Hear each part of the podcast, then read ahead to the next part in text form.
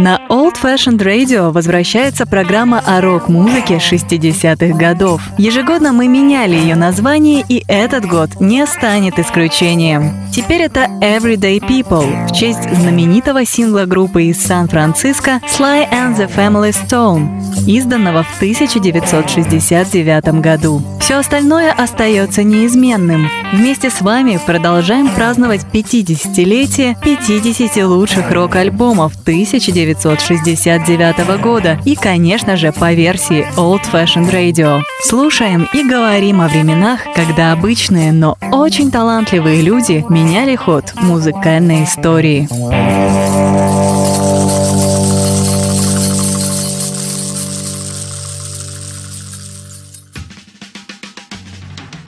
Привет, меня зовут Артур Ямпольский, вы слушаете канал Old Fashioned Rock, и это программа Everyday People, выпуск номер 45.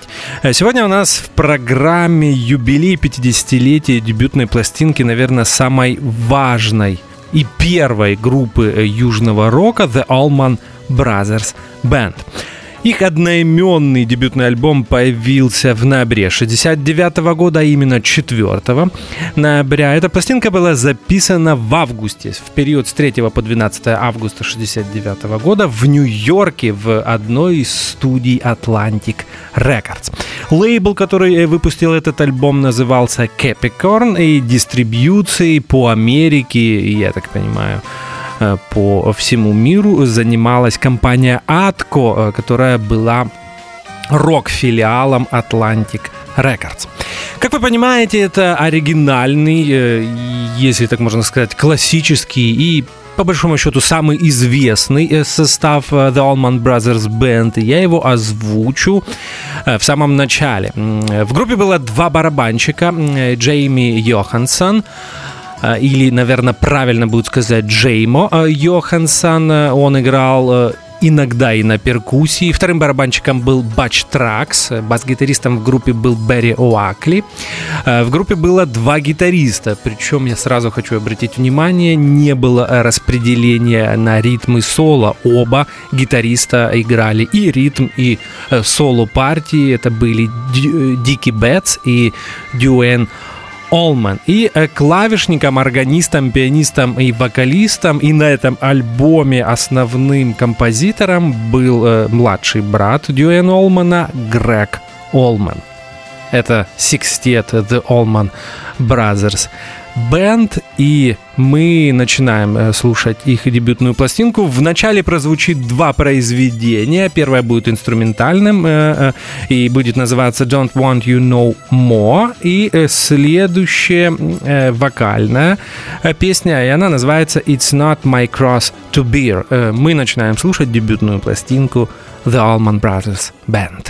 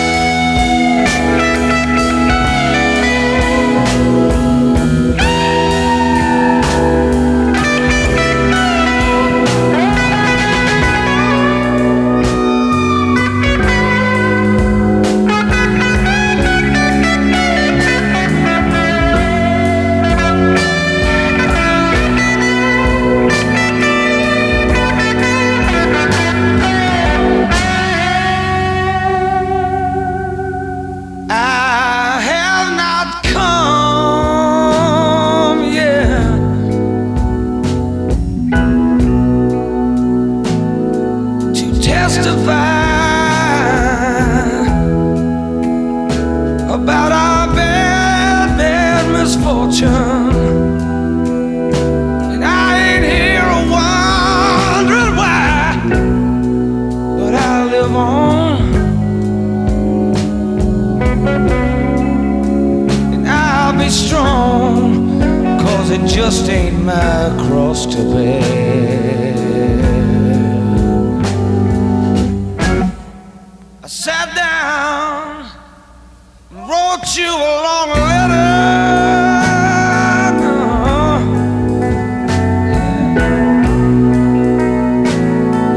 Just the other day,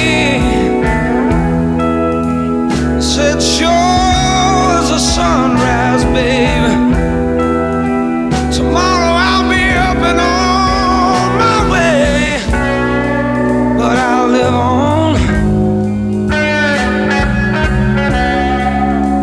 and I'll be strong, 'cause it just ain't my cross to bear. Oh no.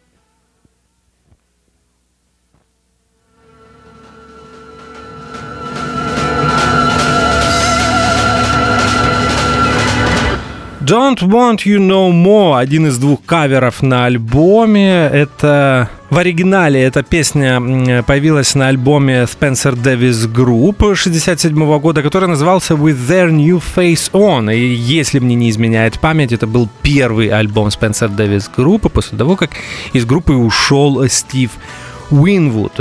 Как я уже сказал, в оригинале это была песня, и я послушал оригинал специально в процессе подготовки этой программы и удивился, насколько по-южному звучали две гитары у Spencer Davis Group в этой песне. Далее идет такой медленный соул-блюз номер, написанный Грегом Олманом, и он называется It's Not My Cross to Bear.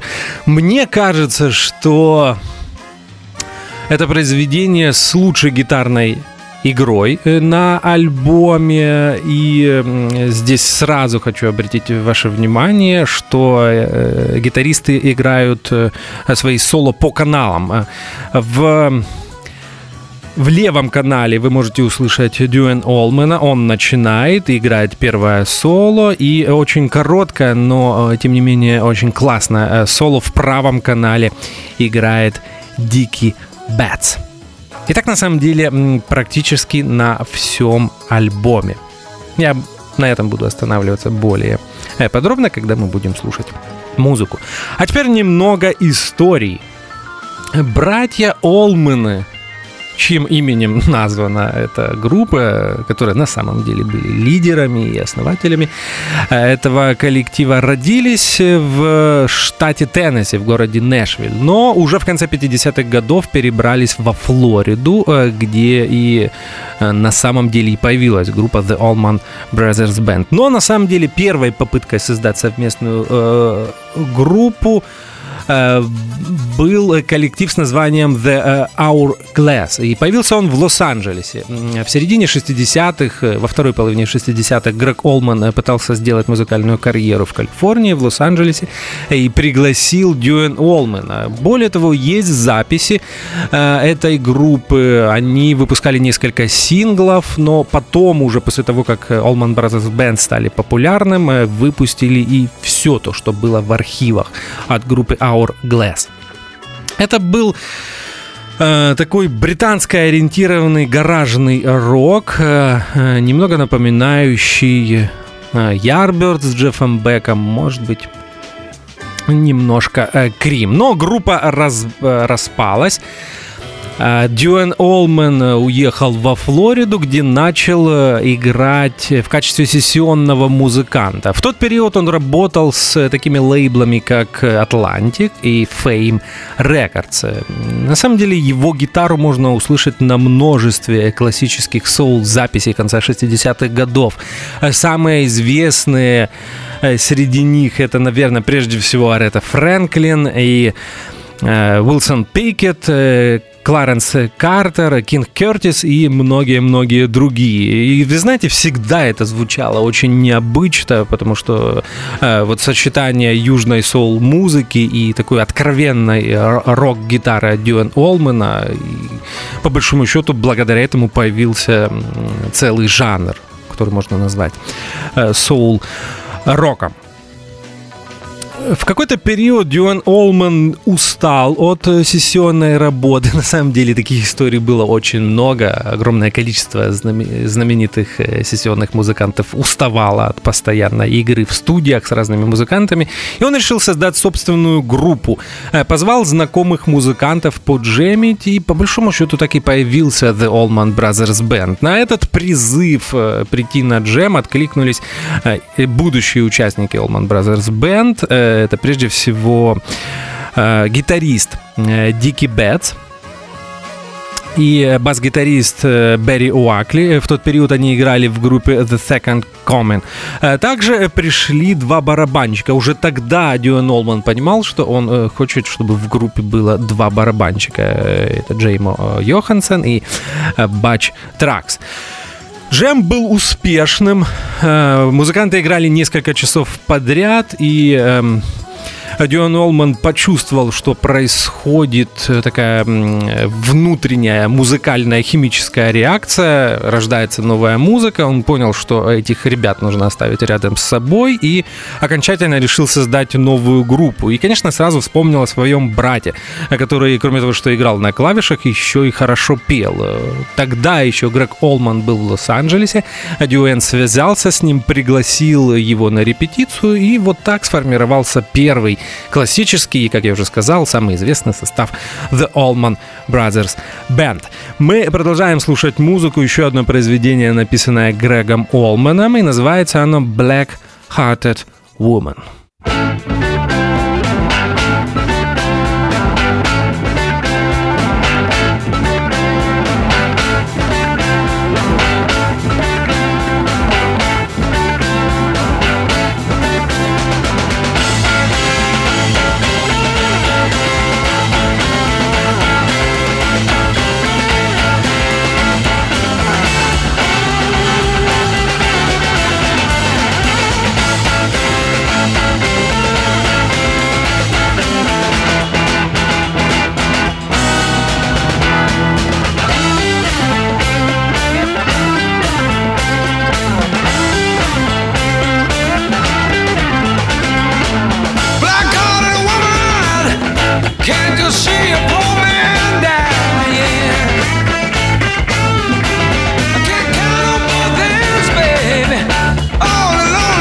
I've been crying. Well, I'm tired of all your slippery ways. I can't take your evil lying. Oh, no. Black-hearted woman, see the trouble and pain is all you crave. Black-hearted woman, see the trouble and pain is all you crave.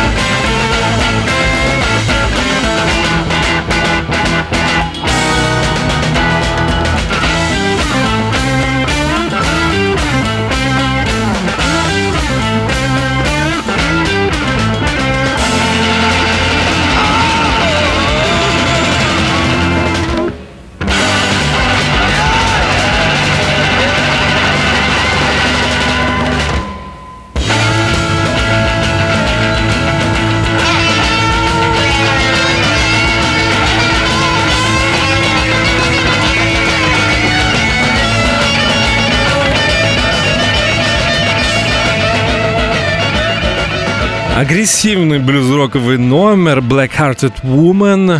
Очень классный грув от Батча Тракса. Джеймо здесь играет на конгах. И гитарное соло по звуку, мне кажется, что это все-таки и Дики Беттс. По большому счету, именно благодаря дебютной пластинке от Allman Brothers Band на американской рок-карте появилась новая точка. До этого все основные события на американской рок-сцене происходили в трех городах. Здесь можно вспомнить Нью-Йорк, ну и, конечно, Калифорнию, Сан-Франциско и Лос-Анджелес. Иногда о себе заявлял Детройт и еще реже Техас. И вот теперь южные штаты. Джорджия, Флорида, Южная и Северная Каролины. Там также появилась рок-сцена, и после того, как Allman Brothers Band стали известными, появилось огромное количество групп, исполняющих южный рок, среди которых, наверное, самая известная была Линерт Скиннер. Но сейчас мы говорим об Allman Brothers Band. Как я уже сказал, в начале на их дебютной пластинке все вокальные партии исполняет Грег Олман, хотя потом уже на втором, на третьем альбоме запоют бас-гитарист Берри Оакли и второй гитарист Дики Беттс. Продолжаем слушать музыку. Второй кавер на альбоме. В этот раз это будет произведение... Хотя это странно звучит по отношению к блюзу. Блюз Мадди Уотерса «Trouble No More» в аранжировке и исполненный The Allman Brothers Band.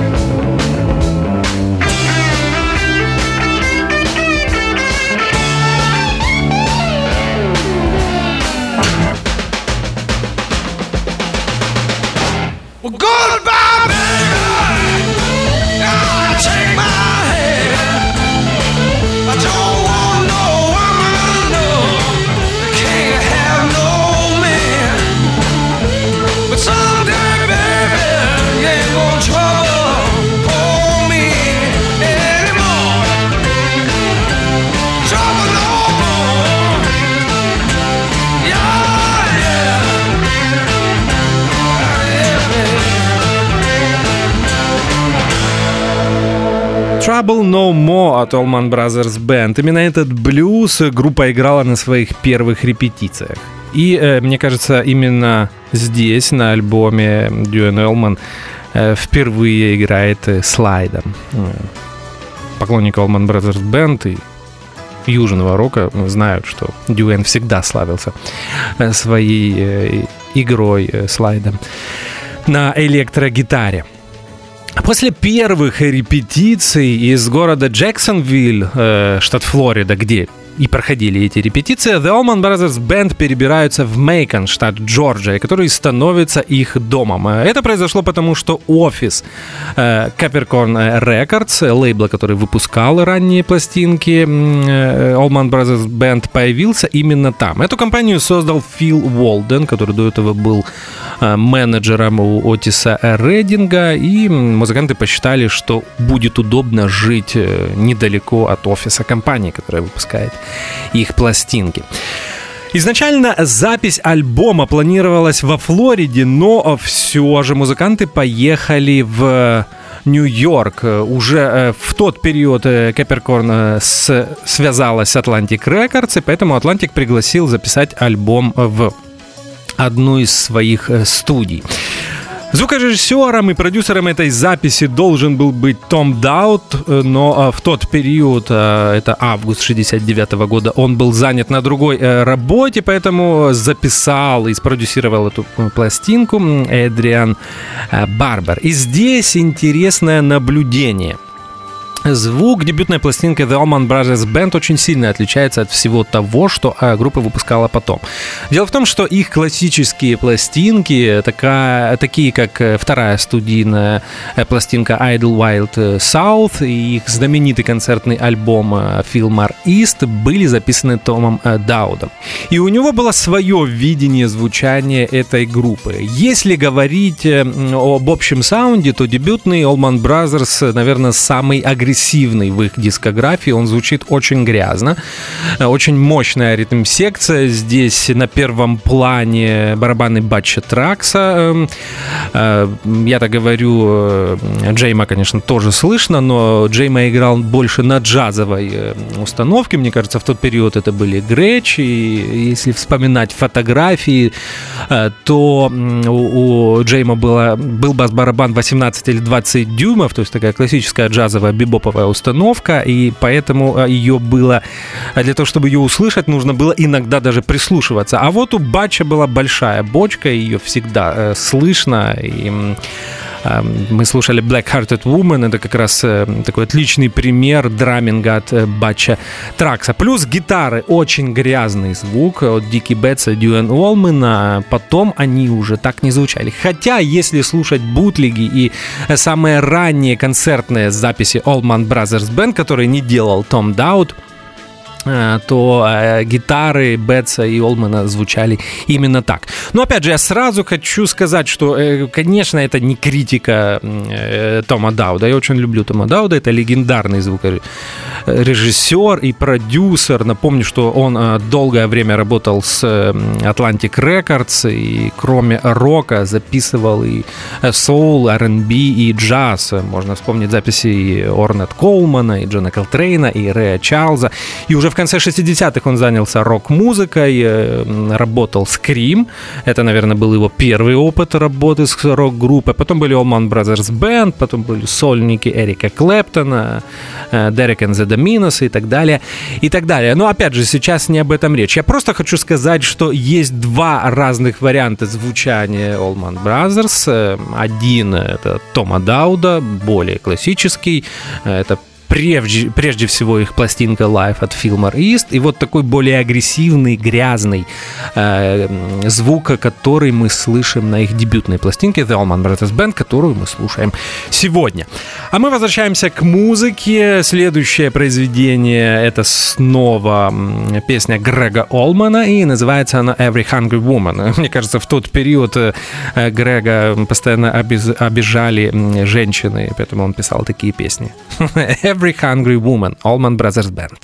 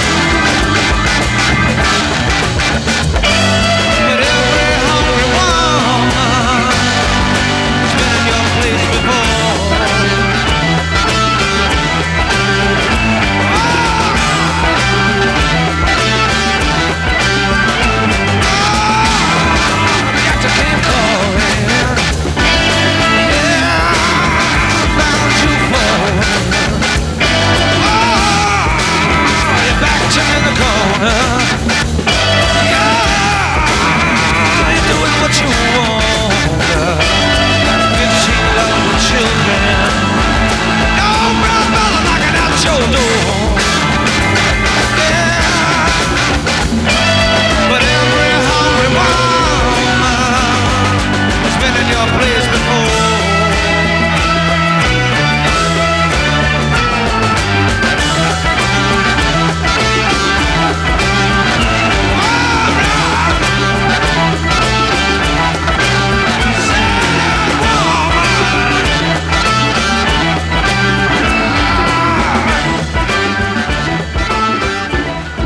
Every Hungry Woman, еще такой агрессивный, на самом деле, практически хардроковый номер от Allman Brothers Band. И здесь можно услышать все характерные черты их звучания в первые годы существования группы. Такой блюз-роковый или соул-роковый вокал от Грега Олмана, часто исполняемые в унисон гитарные партии от Дики Беттса и Дюэн Олмана, и это стало характерной чертой всего южного рока. На самом деле эти идеи по сей день эксплуатируют множество гитаристов и множество музыкантов, исполняющих южный рок. Очень мощная ритм-секция, я уже говорил о барабанщиках. Здесь, кстати, интересное наблюдение. Я уже сказал в предыдущих блоках, что иногда к тому, что играл Джеймо Йоханссон, нужно было прислушиваться, и я объясню почему. Дело в том, что в начале, а услышал я Allman Brothers Band очень давно, еще во второй половине 90-х годов, то есть больше 20 лет назад, я на самом деле вообще не совсем понимал, зачем группе нужен второй барабанщик. Мне очень нравилось звучание Батча Тракса, это именно такие рок-барабанщики, как я люблю. Он редко солировал, чаще аккомпанировал и всегда, так, значит, сидел на груве. И более того, мне нравился звук Батча Тракса. Но потом, по прошествии нескольких лет, когда я начал слушать музыку более внимательно и, в частности, снова упомянул Life at the Fillmore East, я обратил внимание, какое интересное такое музыкальное ритмическое полотно создавал Джеймо Йоханссон. Его барабаны чаще всего можно было услышать в левом канале.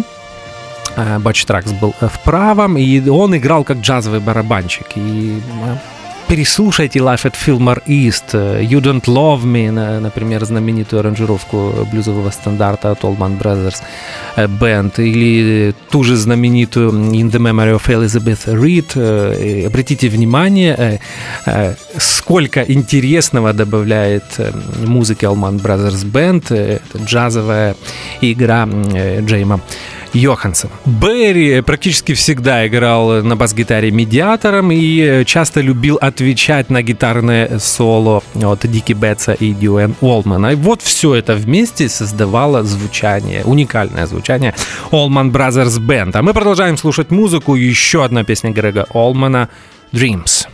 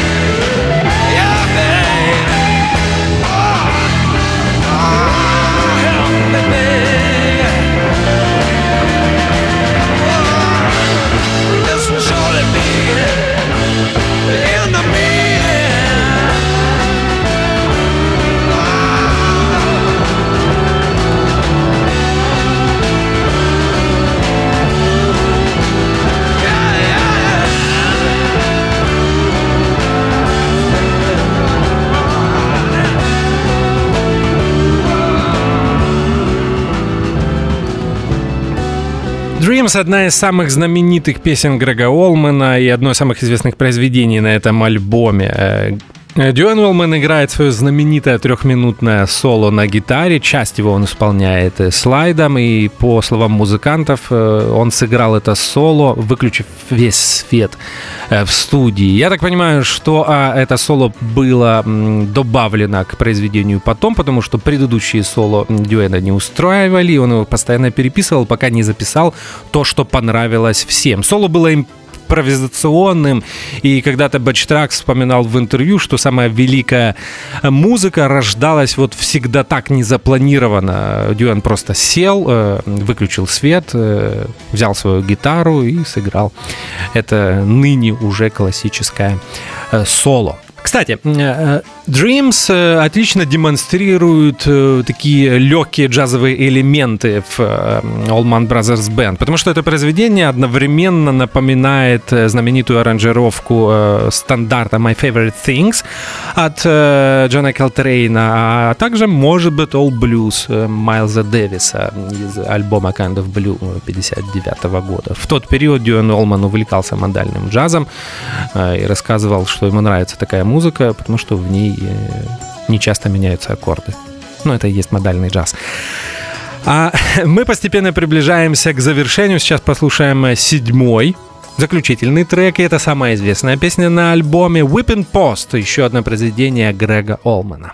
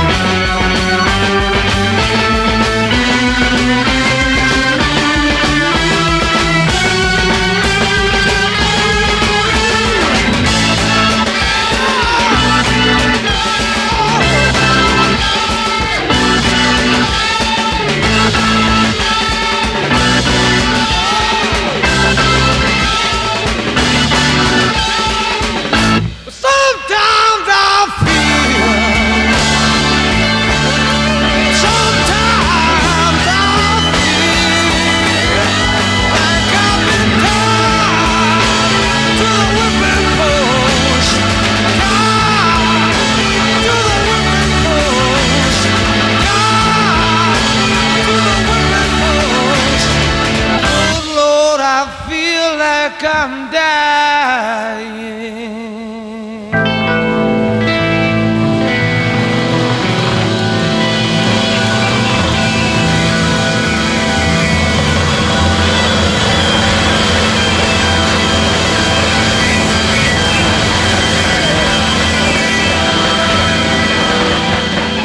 Whip and Post, как я уже сказал, самая известная песня на альбоме. Группа The Allman Brothers Band исполняла ее, наверное, на всех концертах до самого конца. Она написана в нескольких размерах. Начинается и вовсе с очень нестандартного размера 11 четвертей. Потом это... или 6 восьмых, а в припеве... Точнее, или 3 четверти, а в припеве скорее 6 восьмых. Но это смотря как посчитать. Если... эту программу слушает кто-то из барабанщиков или из музыкантов, то буду рад, если вы меня поправите. Концертное исполнение Whip and Post слышал и я. Мне посчастливилось видеть последний состав The Allman Brothers Band в 2013 году на фестивале Crossroads Эрика Клэптона в Нью-Йорке, в Madison Square Garden. И это был один из самых ожидаемых мною сетов на этом фестивале. Он был чуть ли не самым продолжительным, около 40 минут. И музыканты исполнили Whip and Post... Они ее играли или 12, или 15 минут. Напомню, что в последние годы существования The Allman Brothers Band из оригинального классического состава, записавших их дебютную пластинку, мы ее слушаем сегодня, были трое. Джеймо Йоханссон, барабанщик, Батч Тракс, также Грег Олман. На бас-гитаре играл... Атейл Барбридж, отличный бас-гитарист. На гитарах Уоррен Хейнс и Дерек Тракс. И также был перкуссионист. Я, к сожалению, сейчас не смогу вспомнить его фамилию.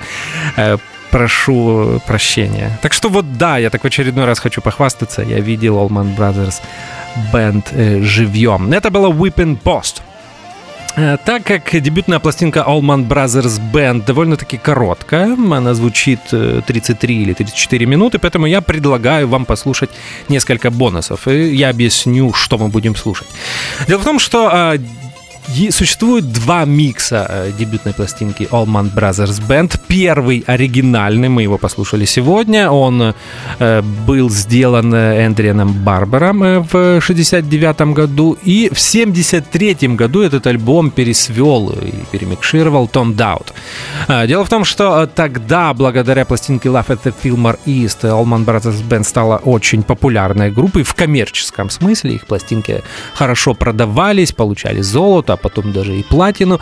Поэтому, так как в коммерческом смысле первые две пластинки провалились, мне кажется, в 1969 году свой дебют Allman Brothers Band продали в количестве 30 или 35 тысяч экземпляров, что на самом деле, конечно, очень мало. Поэтому компания Capricorn и Atco Records решили переиздать их первые два альбома. И Том Дауд пересвел их дебютную пластинку. Эта компиляция называлась Beginnings. Вышла она в 1973 году. Вы можете сравнить эти миксы. Более того, пару лет назад даже выходил Deluxe Edition.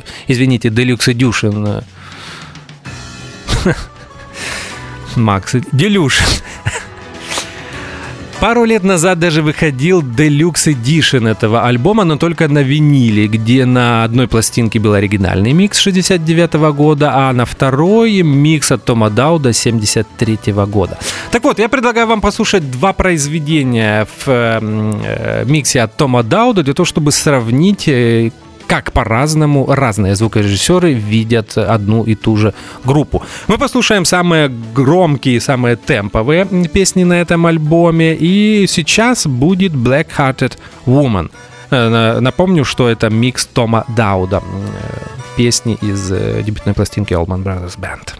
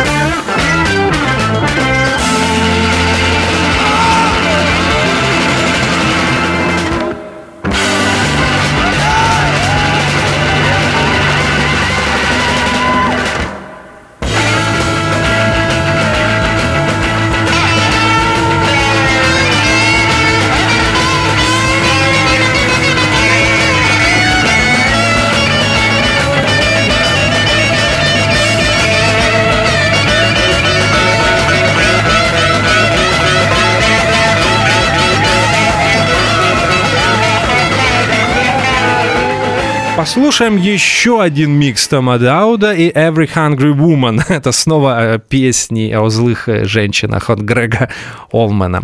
Слушаем. Allman Brothers Band.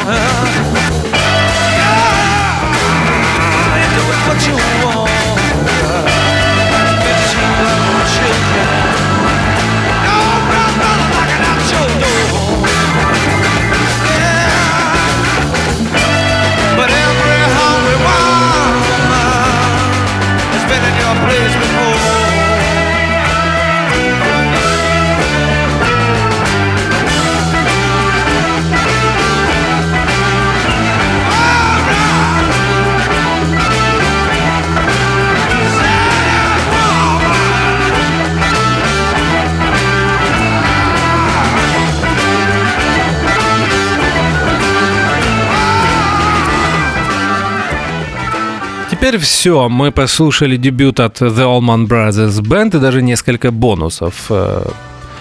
Повторюсь, что Allman Brothers Band первая и, наверное, самая важная южно-рок-группа, а может быть, кто-то из наших слушателей спросит, а что такое южный рок? Ответить на этот вопрос довольно-таки сложно. Южный рок всегда был таким синтезом блюза, соул, R&B, кантри-музыки, даже присутствовали элементы джаза. Но на своей дебютной пластинки The Allman Brothers Band скорее были блюз-роковой группы, потом появилось больше кантри-элементов, которые привнес в музыку группы Дики Беттс, который уже со второго альбома начал писать музыку и наряду с Грегом Олманом. Ну что же, вот таким был 45-й выпуск Everyday People. Напомню, что он был посвящен 50-летию дебютной пластинки The Allman Brothers Band. Не скрою, наверное, это моя любимая студийная пластинка в их дискографии. Может, кому-то это покажется странным. Меня зовут Артур Ямпольский, это была программа Everyday People, мы встретимся с вами на следующей неделе, в среду, это будет 46-й выпуск, мы постепенно приближаемся к завершению, и мне остается поблагодарить вас, что вы слушаете канал Old Fashioned Rock, Old Fashioned Radio, встретимся с вами через неделю, спасибо, до свидания. На Old Fashioned Radio возвращается программа о рок-музыке 60-х годов. Ежегодно мы меняли ее название, и этот год не станет исключением. Теперь это Everyday People в честь знаменитого сингла группы из Сан-Франциско Sly and the Family Stone, изданного в 1969 году. Все остальное остается неизменным. Вместе с вами продолжаем праздновать 50-летие 50 лучших рок-альбомов 1969 года и, конечно же, по версии Old Fashioned Radio. Слушаем и говорим о временах, когда обычные, но очень талантливые люди меняли ход музыкальной истории.